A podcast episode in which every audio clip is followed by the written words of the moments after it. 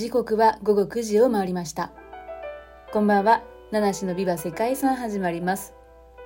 この配信は毎日一つの世界遺産とその世界遺産からイメージする世界遺産言葉を私七種が勝手に紹介する5分ほどの番組となっています。毎日の就寝前のひとときにご活用ください。はい今日から10月ですね。本日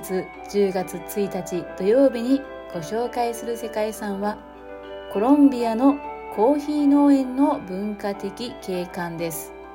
はい10月1日はコーヒーの日だそうですね。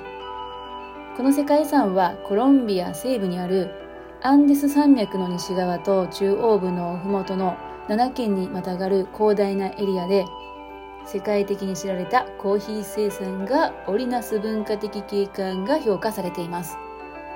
コロンビア西部のカルダスリサラルダ、キンディオ、バジェデレカウカの4つの地域の中にコーヒー地帯が形成されています。この地域では現在も7万人以上の生産者が約17万ヘクタールの土地でコーヒーを栽培しているそうです。コロンビアにおけるコーヒー生産は20世紀に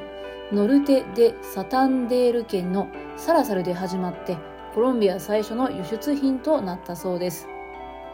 世界遺産に登録されている地域はアンデス山脈に沿って分布されていてコロンビアのコーヒー農園の多くは山の急斜面に張り付くように広がっているそうです。この山岳地帯はコーヒーを栽培するには困難であるとは言われていたんですけれどもこの厳しい環境ではあるものの平地よりも標高が高くて一日の寒暖差が大きい山の斜面の方が美味しいコーヒーができるそうでこの地域では100年以上前からコーヒー栽培が行われたそうです。栽培方法は生産者たちの手で実を手作業で摘むっていう地道な作業が行われているそうですね。赤い実を割って生のコーヒー豆を取り出してそれを伝統的な方法で焙煎することによって最高級のコーヒー豆が出来上がるそうですうんもう今の時代っていうのを考えると伝統守るというのが大変だなというふうに思うんですけどもここでは新しい技術ができても伝統的な収穫技術とか焙煎方法を維持して品質を保っているそうです。うんまあ、生産する人にとってはねそれが誇りでもあるのかもしれません。世界遺産には18の都市集落を統合した一連の6つの景観が登録されています。その中の見どころの一つとして人気の場所が、キンディオ県のサレントという町です。サレントはカラフルな街並みと素朴な雰囲気がとても心地の良い、のどかな田舎町というところなんですけども、この土地独特の伝統的な集落っていうのも有名で、そしてコーヒー農園の見学なんかもできるんですけれども、もう一つ、ココラ渓谷と呼ばれる場所があって、そこも人気の観光場所なんですね。ロスネバドス国立公園としても保護区域の一部に指定されているココラ渓谷というところがあるんですけど、ここはですね、ワックスヤシという種類のヤシの木を見ることができるんですね。コロンビア名産の木でもあって国民のアイデンティティにもなっているワックスヤシという木は高いものでは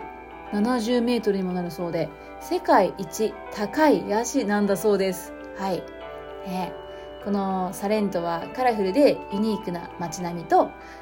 豊かな自然、そして美味しいコーヒーの存在がですね、国内外から多くの観光客を呼び込むというそんな場所だそうですね。うん。コロンビアの自然とか歴史とか文化そして伝統が集まりに詰まったそんな世界遺産といったところでしょうか。コーヒー好きじゃなくてもなんとなく惹かれますよね。